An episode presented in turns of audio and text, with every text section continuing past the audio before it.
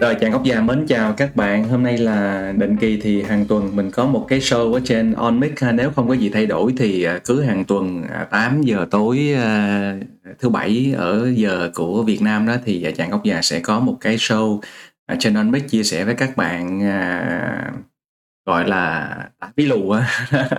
Nói chung là nhiều thứ nhưng mà chủ yếu là về kinh tế, về tài chính, về đầu tư và cũng như là các cái chủ đề khác là trong cuộc sống để làm sao cho mình à, bản thân mình sống tốt hơn gia đình mình tốt hơn ha sống tích cực. Rồi mình lan tỏa cái năng lượng tích cực đó với những cái người à, xung quanh.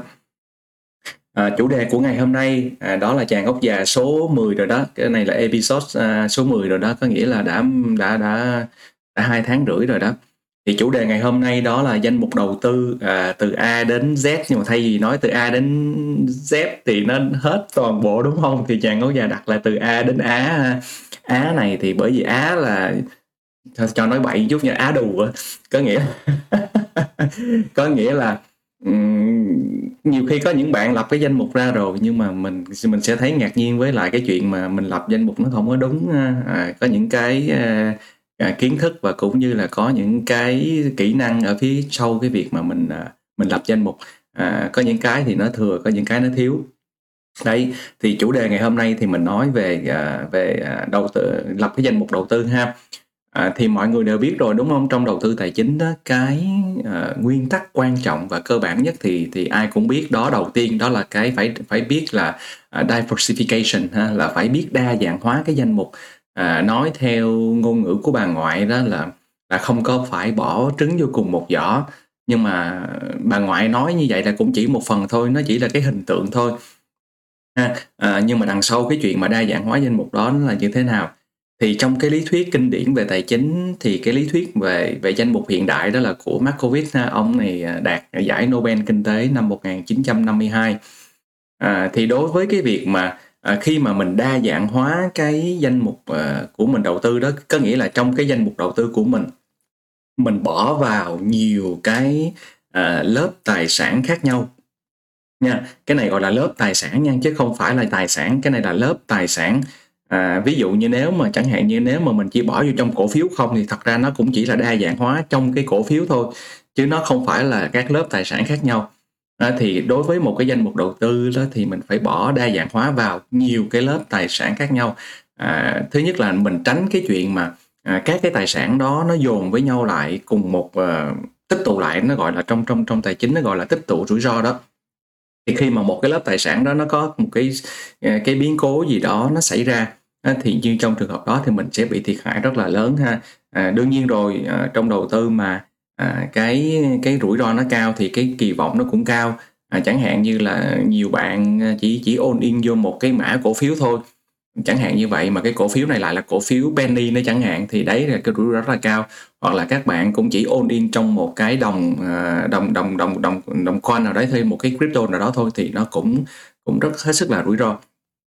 Cho nên là cái à, cái đầu tiên đó là khi mà mình bỏ vào nhiều cái lớp tài sản khác nhau đó thì là À, nó sẽ giảm thiểu cái rủi ro của cả cái danh mục của mình ha. Còn bây giờ thì mình sẽ giải thích là vì sao mà khi đó mình bỏ vô nhiều cái lớp tài sản nó khác nhau đó thì nó giảm thiểu rủi ro. Thì cái này là mình phải lựa chọn nha. Không phải là mình bỏ cái nào vô nó cũng giảm thiểu rủi ro đâu ha. Thì mình lấy một cái ví dụ nè. Trong các cái lớp tài sản đó à, khi mà mình để ý đó thì có những cái cái cái tài sản đó cái giá của nó đó nó dịch chuyển cùng hướng với nhau hoặc là có những cái tài sản á, nó dịch chuyển ngược hướng với nhau. Đấy ví dụ như mình lấy là à, cổ phiếu với trái phiếu đi. À, thì kinh điển á, là từ trong một cái thời gian dài mà quan sát á, thì đa phần trong các cái khung thời gian người ta sẽ thấy rằng là cổ phiếu và trái phiếu đó thì cái tỷ suất sinh lợi của nó có nghĩa là cái biến động giá của nó thì đương nhiên là nó sẽ tính ra cái tỷ suất uh, sinh lợi của nó thì sẽ là uh, dịch chuyển ngược chiều nhau cho nên là khi mà dụ như trái phiếu nó tăng thì cổ phiếu giảm cổ phiếu giảm thì trái phiếu tăng. Đấy cái kiểu cái kiểu nó có một cái inverse uh, relation như vậy kiểu kiểu như vậy. Đấy thì là khi mà mình kết hợp trong một cái danh mục đó thì mình sẽ à, sẽ sẽ có thêm là chẳng hạn như cổ phiếu và trái phiếu. Hoặc là ví dụ như là mình sẽ có cổ phiếu với lại ừ, commodity ha là vàng chẳng hạn như vậy. Ví dụ khi mà biến động cổ phiếu thì lúc đó là có thể là uh, vàng nó sẽ là cái nơi mà mà có thể là hedge rất là tốt đúng không? Để nó giữ cái giá trị của cái danh mục của mình để nó không bị giảm uh, giảm nhiều chẳng hạn. Hoặc là ví dụ như trong một cái giai đoạn mà lạm phát tăng cao thì thường là commodity là những cái à, một cái lớp tài sản mà nó có thể uh, giúp cho mình giữ được cái giá trị ha. Có nghĩa là các bạn hình dung trong một cái thị trường những cái lúc mà mình không giảm là coi như là mình thắng rồi đó bởi vì sao? Bởi vì xung quanh ai cũng giảm hết chẳng hạn đúng không? Hoặc là những cái lớp tài sản khác nó giảm. Còn nếu mà mình giữ được á, thì lúc đó là mình là là là là thắng rồi đúng không? Không thua có nghĩa là cũng đã là thắng rồi. Đấy à, bây giờ mình sẽ giải thích tiếp là à, là vì sao à, về mặt khoa học đó về mặt về mặt à, về mặt à, về mặt khoa học đó trong trong trong cái cái thống kê đó thì vì sao là những cái tài sản mà nó dịch chuyển ngược chiều nhau à, thì lúc đó là nó sẽ tạo ra được một cái rủi ro cho một cái à, cái danh mục của mình đã giảm lại. Thì các bạn hình dung nha mỗi cái tài sản đó mỗi cặp tài sản với nhau thì nó sẽ có một cái cái gọi là nó có một cái gọi là cái hệ số tương quan. À, nó có một cái hệ số tương quan nó gọi là cái cái cái beta đó à, cái correlation của nó đó. Và ngoài ra giữa cái hai cái tài sản này nó còn có một cái chỉ số đo nữa đó gọi là hiệp phương sai thì đối với những bạn mà học mà về à, thống kê đó thì thì thì cái này thì đơn giản còn không thì các bạn google một chút à, về phương sai và hiệp phương sai ha. À, hiệp phương sai nó gọi là covariance đó. Thì mình mình thì nó có cái gọi là là là hiệp phương sai. Và từng cặp như thế này khi mà mình tính cái rủi ro của danh mục đó thì nó sẽ phụ thuộc vào cái à, hiệp phương sai của từng cặp khác nhau. Ví dụ như trong một cái danh mục của mình mình có bốn cái tài sản là A B C D thì lúc đó là mình sẽ có từng cái hiệp phương sai khác nhau của A với B rồi A với C rồi A với D. Rồi sau đó sẽ qua cái cặp khác là B với C B với D và cái cặp cuối cùng là C với D. Thì các bạn hình dung là giữa các cặp như vậy nó có một cái uh, uh, một cái gọi là cái hiệp phương sai và khi mà tính toán như vậy khi mà à, khi mà hai cái tài sản đó nó nó dịch chuyển mà ngược chiều nhau đó thì cái tích số của nó lại thì nó sẽ tạo ra cái correlation của nó là nó âm đúng không? Cho nên nó tạo ra một cái số âm. Và như vậy trong cái tổng số mà cộng với cái số âm thì nó làm giảm nó làm cho cái rủi ro à, của cả cái danh mục nó giảm ha. Cái variance hoặc là cái standard deviation của cả cái danh mục nó nó giảm. Và đó chính là cái lý do mà tại sao khi mà mình bỏ nhiều cái tài sản vô nhưng chưa đủ những cái tài sản này phải tối đa làm sao là những cái cặp này nó dịch chuyển ngược chiều nhau thì lúc đó mới gọi là giảm thiểu cái rủi ro được. Còn nếu mà mình bỏ vô trong một cái cái cái lớp tài sản một cái cái danh mục những tài sản đó mà đều nó di chuyển cùng chiều với nhau hết. À nó di chuyển cùng chiều với nhau và nó cái correlation của nó rất là mạnh. À, giống như là lên đến đến 1.0 luôn đó có nghĩa là cái tài sản A nó move bao nhiêu thì cái tài sản B nó move cũng tương tự như vậy. Thì nó không có cái hiệu quả trong cái việc giảm thiểu rủi ro của danh mục mặc dù là mình bỏ nhiều cái tài sản vào nhưng mà nó không có cái tác dụng là giảm cái rủi ro của của cái danh mục đó. Ha thì đó là cái rất là quan trọng. À, chính vì vậy mà khi mà thiết lập các cái danh mục thì lúc đó là phải cân nhắc lựa chọn giữa các cái lớp tài sản với nhau. À, về mặt công thức toán thì các bạn có thể lên à, à, tìm cái công thức toán trong có một cái trong một cái chương của cái chương trình MIT trường MIT người ta có một cái học liệu mở rất là tốt ha à, nó có một cái chương trình các cái course về finance course các cái khóa, à, khóa học về tài chính đó, các bạn lấy cái cái khóa học là như là về đầu tư hay là về theory finance gì đó thì nó sẽ có những cái slide có những bài giảng có những bài tập luôn. Thì trong đó người ta có cái công thức này có một cái bài giảng một chương nói về cái chỗ này. Thì có nghĩa là khi mà mình mình hình dung đi trong một cái danh mục của mình có n tài sản. Đấy thì lúc đó trong cái danh mục nó sẽ có là n nhân với n trừ một cái hiệp phương sai và lúc đó đó thì thì thì cái rủi ro của cả khi mà n nó tiến đến một con số gọi là rất, rất là lớn luôn đó thì cuối cùng cái um, cái cái rủi ro của cái danh mục đó nó chỉ là nó là phụ thuộc vào cái trung bình của các cái hiệp phương sai thôi. Và khi đó là rủi ro của danh mục là một cái con số rất là nhỏ. Bởi vì mình lấy uh, có n cái tài sản ở trong cái cái danh mục của mình đúng không? Nhưng mà cái này là lý thuyết thôi làm gì mà mình bỏ đến n tới số vô cực được?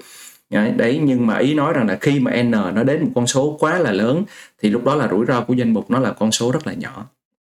Ha thì đấy là cái lý thuyết về về danh mục.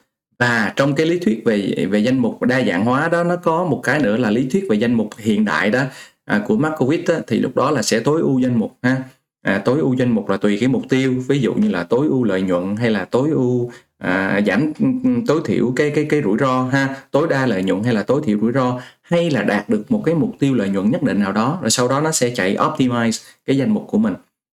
Ngoài ra thì à, lý thuyết danh mục thì nó còn có một số cái lý thuyết khác nữa ví dụ như cái lý thuyết về risk parity có nghĩa là mình sẽ đưa cái trọng số của cái tỷ lệ đó của từng cái tài sản đó nó phụ thuộc vào cái mức độ rủi ro của của cái cái cái cái tài sản đó. Ví dụ nếu cái tài sản đó nó có rủi ro cao thì cái tỷ trọng của nó ít lại ha thì căn cứ vào cái rủi ro chứ không phải căn cứ vào cái cái cái mục tiêu của mình optimize cho toàn bộ cái cái danh mục.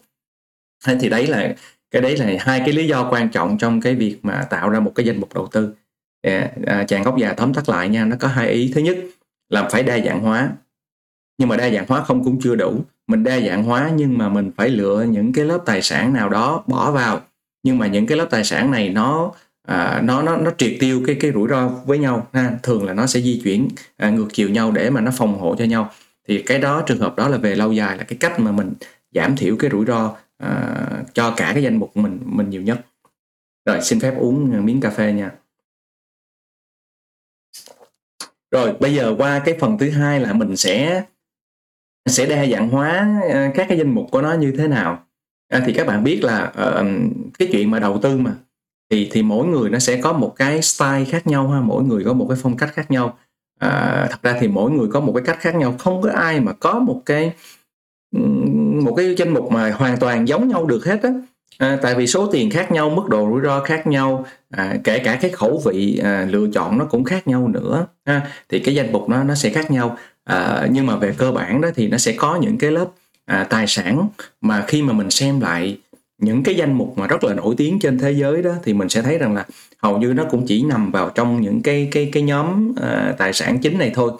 Ha à, thì ví dụ như là cái mình sẽ thấy những cái tài sản chính là ví dụ như là gồm có cổ phiếu nè ha gồm có trái phiếu nè ha gồm có commodity ha hàng hóa nhưng mà chủ yếu là vàng ha à, và bất động sản. À, và bất động sản thì nó có nhiều nhiều hình thức. À, bất động sản có thể là bất động sản à, trực tiếp hoặc là à, bất động sản qua cái hình thức là là là rate. Đó là những cái gọi là gọi là sao nhà quỹ quỹ à, quỹ tính thác đó ha. Có nghĩa là cũng là bất động sản đó nhưng mà họ chia ra và họ bán trên cái thị trường chứng khoán đấy thì hiện nay à, những cái lớp tài sản như thế này thì các bạn ở nước ngoài tiếp cận rất là dễ ha, hầu như rất là dễ. Chủ yếu là các bạn chỉ cần mua một cái các cái index của các cái lớp tài sản này thôi là khỏe ha.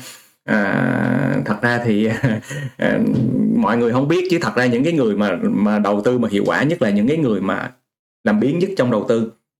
Ừ, có nghĩa là họ sẽ sẽ sẽ bỏ vào các cái danh mục theo từng lớp tài sản đương nhiên mỗi cái chiến lược thì nó có sẽ có cái tỷ trọng khác nhau à, nhưng nhưng mà nó vẫn nhờ gồm những cái lớp tài sản cơ bản như vậy. Và điều quan trọng đó là họ đã bỏ vào trong các cái chỉ số index đấy á, mỗi năm á, họ chỉ rebalance cái danh mục lại có hơn lần thôi. Chứ không có phải canh mua bán hàng ngày nhìn bán điện đồ nhiều đâu. À, cái thời gian đó thì họ dành làm cái việc khác họ kiếm cái thu nhập tiếp tăng cái thu nhập và cái thu nhập đó tiếp tục lại bỏ vào index. Đấy, và họ họ rất là nhẹ nhàng ha. Ừ, chứ chứ không phải là cứ phải nhìn bảng điện rồi canh uh, chọn cái cổ này cổ kia bom thì có những người à, thích thì cái kiểu cảm giác như vậy thì vẫn có thể picking uh, stop picking thì thì cả thử cảm giác chơi cho nó vui thôi nhưng mà cái đó là một cái tỷ trọng uh, rất là nhỏ trong cái danh mục đầu tư của mình.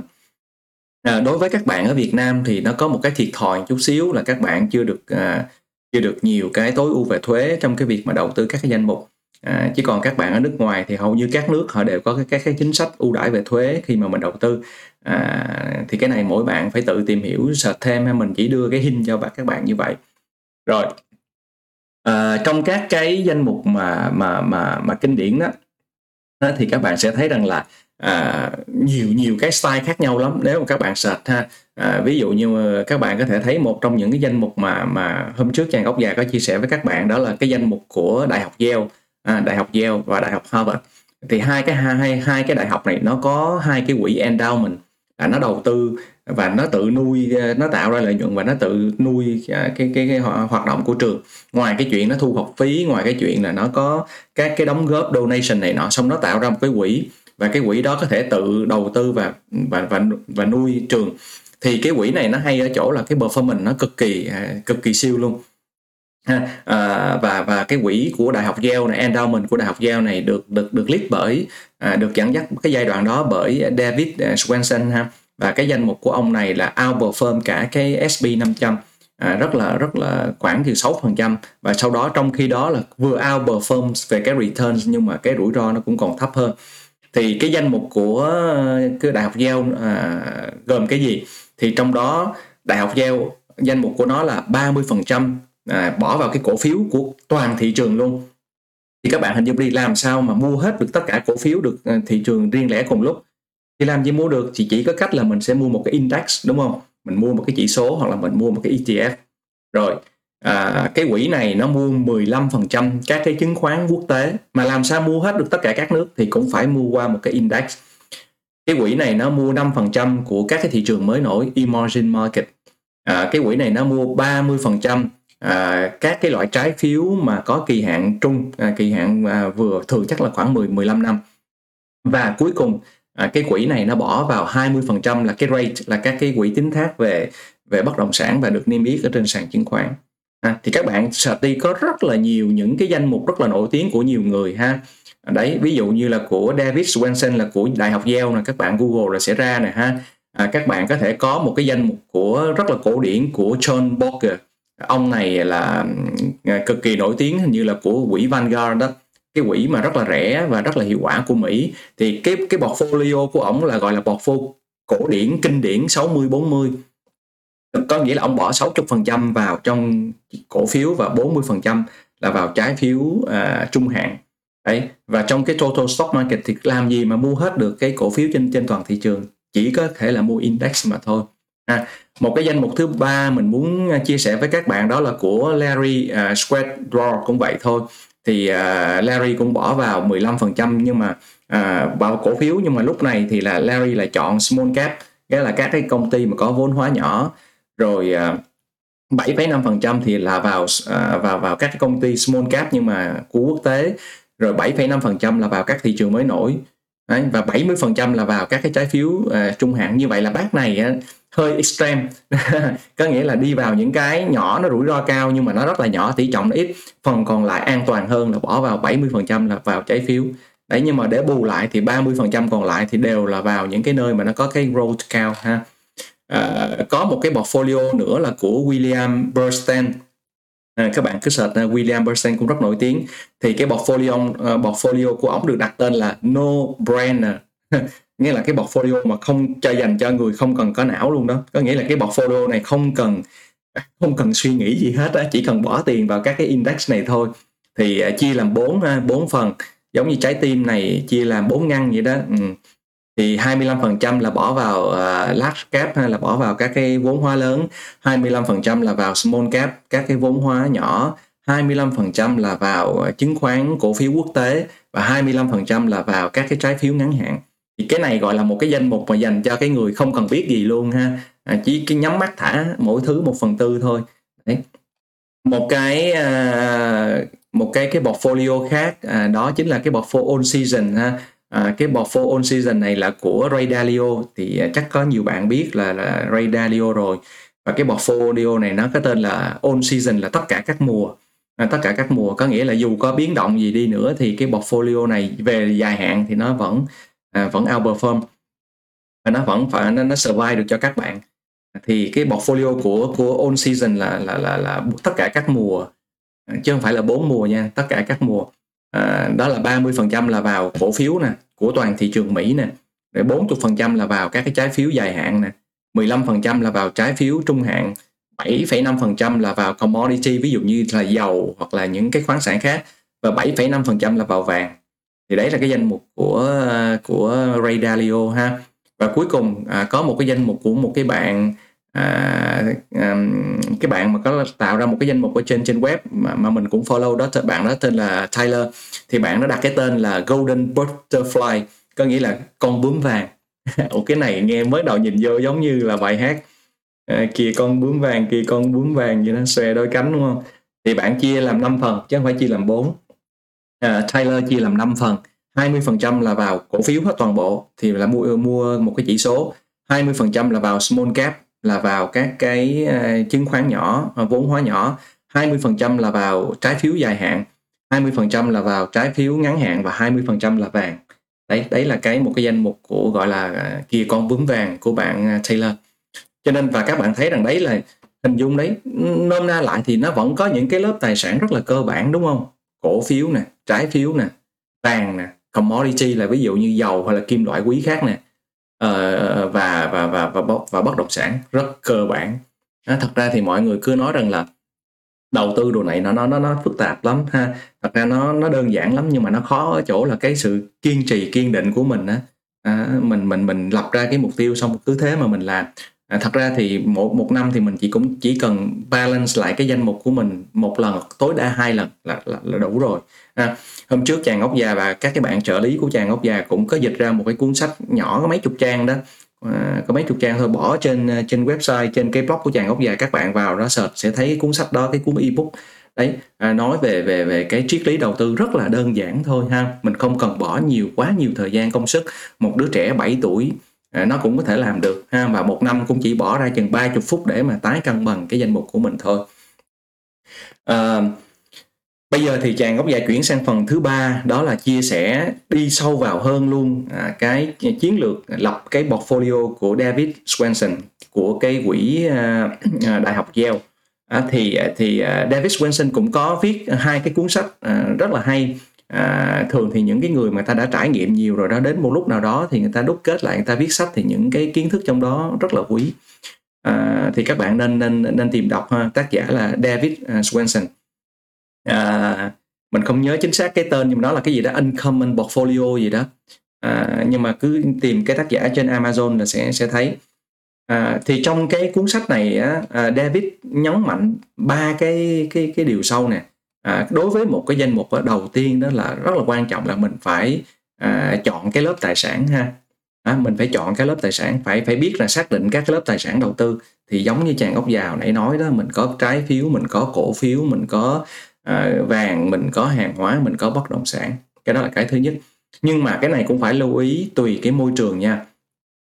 Cái sự mà đa dạng hóa trong cái danh mục đầu tư đó nó không chỉ là đa dạng hóa trong cái tài sản đó.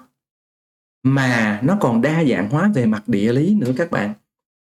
Ví dụ như là mình nói là mình mua cổ phiếu nhưng mà cái cổ phiếu đó có thể là cổ phiếu của một cái nền kinh tế lớn như là Mỹ nè. Cổ phiếu đó có là cổ phiếu của châu Âu nè cổ phiếu đó là của Nhật Bản nè hay là cổ phiếu đó của Trung Quốc nè hay là cổ phiếu đó của cả thế giới. Thì cái này là mình phải à, nó đúng là nó là một cái lớp tài sản nhưng mà mình phải xem lại là mình sẽ chọn ở cái cái cái địa khu vực địa lý nào ha? Về địa lý nào? Ví dụ như mình chỉ thích là đầu tư vào thị trường Mỹ hay là mình chỉ thích đầu tư vào thị trường châu Âu vân vân. Mà cái này nó cũng phụ thuộc vào cái khả năng tiếp cận nữa. Mình biết có nhiều bạn ở Việt Nam muốn đầu tư à, cổ phiếu Mỹ lắm nhưng mà hiện nay là chưa có cái cơ chế chưa có cái cách một cách hợp pháp để các bạn đầu tư ra thị trường nước ngoài. À, cái này thì mình cũng đang suy nghĩ mà mình với với anh em team của mình mình cũng đang cân nhắc để tìm một cái giải pháp nào đó mà nó nó hài hòa để có thể tạo điều kiện cho các bạn có từ Việt Nam có thể đầu tư đi à, đi nước ngoài được. À, một cái thứ hai đó là mình phải chọn cái thời điểm timing. Timing timing ở đây nó có cái là đương nhiên nếu mà mình làm biến thì mình ok mình cũng phải để ý đến cái chuyện là mỗi năm mình phải cân nhắc mình điều chỉnh lại cái danh mục. À, vì sao mình điều chỉnh danh mục? Tại vì có cái gì mà nó có cái gì mà nó ổn định mãi được đâu đúng không? Ừ, ừ, thì ừ, thì khi mà cái điều kiện kinh tế nó thay đổi đúng không? Khi mà có những cái yếu tố mới nó xảy ra đúng không? Thì mình phải thay đổi đúng không? Cho nên là nó có một câu có một cái câu nói đó uh, when the fact change I change my mind. Có nghĩa đó khi mà các cái số liệu các dữ kiện nó thay đổi thì mình thay đổi. Thì chính vì vậy mà trong một năm nên nên nên rebalance cái danh mục lại một lần à, bởi vì sao mình rebalance? Mình rebalance nó có nhiều có hai cái lý do chính thứ nhất đó là theo thời gian, cái tỷ trọng của những cái lớp tài sản đó trong danh mục của mình nó thay đổi. Lấy cái ví dụ nha, hồi xưa mình nói là trái tim anh chia làm 4 phần đi, cái danh mục mình chia làm 4 xong rồi tự nhiên cái cổ phiếu nó tăng lên quá trời. Thay vì cái cổ phiếu nó hồi xưa nó 25% một năm sau cái cái cái giá cổ phiếu nó tăng quá, thế là nó lên thành 50% của cả cái danh mục luôn đó một mình nó nó gánh cả 50% của danh mục. Đó, và như vậy rằng nó đã vượt qua cái tiêu chí của mình là mình cân bằng chia làm bốn giữa bốn lớp tài sản. Và chính vì vậy mà mình phải rebalance lại. Mình phải bán bớt cái cổ phiếu. Mình lấy cái tiền bên cổ phiếu đó mình bỏ qua vô những cái lớp tài sản khác mà nó chẳng hạn như nó bị giảm cái tỷ trọng của nó để mà mình cân bằng lại. Các bạn biết cái nguyên tắc này là các cái nhà đầu tư chuyên nghiệp, các cái quỹ đầu tư lớn đó, người ta cũng làm y chang, người ta tái cân bằng danh mục. Nhiều lúc người ta đâu có muốn bán đâu. Nhưng mà bởi vì nó quy, nó nó chạm vô tới cái ngưỡng à, yêu cầu các cái các cái parameter các cái tham số của cái quỹ của họ thì lúc đó là bắt buộc họ phải bán. Chứ không phải là là cái tài sản đó nó xấu hay là thị, thị trường nó xấu không phải như vậy. Có nghĩa là à, nó đến một cái ngưỡng nào đó theo cái tiêu chí của cái quỹ đó thì nó phải tái cân bằng và nó phải bán thôi. Đấy cho nên là à, nhiều khi mình thấy thị trường tại sao người ta bán à, quỹ này nó bán mình nói ủa gì là có tin xấu. Mình phán đoán vậy là sai tại vì nhiều khi là cái danh mục của họ đến lúc là họ phải chốt lời cái đến lúc là họ phải tái cân bằng lại ha. thì cái đó là cái thứ nhất. À, là khi mà cái tỷ trọng của từng cái lớp tài sản ở trong toàn bộ cái danh mục của mình nó nó thay đổi thì à, mình phải rebalance lại ha. Cái thứ hai mình phải rebalance lại khi mà mình gọi là performance purchasing. Có nghĩa là mình phải chấp cơ hội. Mình phải chấp cơ hội. Ví dụ như mình thấy khi mà nó đã vô trend rõ ràng rồi đúng không? Xu hướng thì kinh tế nó bùng lại rồi à, mọi thứ là ờ, ngon lành trở lại dịch giả kiểm soát hết lại ngành du lịch ngành hàng không bắt đầu bay trở lại rồi. Thì tại sao mà mình không không không không bám theo? Mặc dù mình vô trễ một chút nhưng mà mình sẽ là đi theo cái trend rất rất là mạnh. À, mình vào trễ một chút cũng được ăn ít một chút cũng được nhưng mà mình phải bám theo cái trend đó cho lấy cơ hội đó. Khi mà thị trường nó đang tăng lên trở lại thì mình mình tăng cái tỷ trọng nó lên. Đúng không? Rồi khi mà thị trường nó vào downtrend thì lúc đó mình mình chuyển sang những cái tài sản phòng thủ thì cái này là mình phải ừ, phải phải nó hơi chủ động một chút là mình phải theo dõi cái thị trường à, à, hoặc là ví dụ như tại cái thời điểm mà mình rebalance lại là mình coi à, là mình nên nên là mình nên chạy theo mình đuổi theo các cái performance tốt hay là mình à, xuống thị trường lúc này nó nó nó là thị trường con gấu là mình phải chuyển sang những cái tài sản phòng thủ khác. Đấy thì cái đấy là cái yếu tố thứ hai ha phải timing phải rebalance. À, và cái yếu tố thứ ba à, đó là cái việc mà là mình lựa chọn các cái hình thức sản phẩm à, đang có trên thị trường mình đầu tư. À, ví dụ như cũng là ETF cũng là quỹ à, chứng chỉ quỹ nhưng mà các bạn có thể chọn trên trên trên trong nghề người ta chia làm hai loại đó là chủ động và và bị động đó. Nó gọi là active và, và passive. Thì vì thì có những cái quỹ người ta sẽ à, quản lý cái quỹ của mình theo một cái strategy là là passive là là thụ động đó à, họ cứ cứ họ như buy and hold thôi. Rồi sau đó là họ rebalance nhẹ nhàng. Còn có một cái dạng thứ hai là những cái dạng gọi là active đó họ rất là chủ động. Họ rất là chủ động. Họ, họ, họ mua bán liên tục. Đấy nhưng mà thường các bạn sẽ thấy thống kê lại cả trăm năm thị trường. Rất là nhiều nơi người ta thống kê rồi. Thường là mấy ông active là thua hết á. À, hoặc là active là không có hiệu quả bằng mấy ông passive. Mấy ông passive vậy nhưng mà ông ít làm khỏe xác định strategy đúng rồi cứ để vậy thôi à, và và thường là sẽ là outperform mấy ông active mà thật ra thì các bạn quay lại nhìn những cái nhà đầu tư cá nhân cũng vậy. Những nhà đầu tư cá nhân nào mà có một cái chiến lược rõ ràng có kế hoạch rõ ràng à, cứ để đó thụ động à, không có nhảy lung tung nhảy lên nhảy xuống ngó trái ngó phải hóng chỗ này hóng chỗ kia mua mua bán bán. Đấy. thì cuối cùng là những cái người mà mua mua bán bán liên tục tưởng là thấy là à, mình có thể rất là nhanh nhẹn đồ này nọ nhưng mà thường là cuối cùng cái performance nó không bằng không bằng những cái người mà passive à, các bạn có thể tự ờ, tự nhìn lại mình một cái giai đoạn nào đó hoặc là nhìn xung quanh những cái bạn bè những nhà đầu tư khác thì sẽ, sẽ thấy. À, đấy ok như vậy thì đấy là cái phần ba cái ý chính quan trọng nhất mà chàng ốc già muốn chia sẻ với các bạn trong cái buổi talk ngày hôm nay. À, cái ý thứ nhất là mình phải đa dạng hóa cái danh mục của mình bằng nhiều lớp tài sản khác nhau. Và nhiều lớp tài sản này à, không không không à, phải lưu ý rằng là không cần quá nhiều ha. À, thường thì nếu mà tính ra thì trung bình chắc khoảng chừng một chục cái tài sản là được. Đấy, nói chung là không được ít hơn 5% mà cũng không được nhiều hơn 25% đấy đấy là cái cái mà nhiều người người ta nhận xét đó. Tại vì nếu mà ít quá thì tại vì mình là nhà đầu tư cá nhân nhỏ lẻ mà ít hơn 50% thì thật ra thì nó cũng không có không ra tắm ra món. Mà nếu mà nhiều quá thì nó lại quá rủi ro. Nên tốt nhất là nó nằm ở trong cái khung oh, 5 đến ờ, 25% đây là cái thứ hai. Và cái thứ ba là mình phải xác định được cái à, chiến lược đầu tư của mình là à, chủ động hay là bị động hay mình lựa chọn những cái sản phẩm như vậy.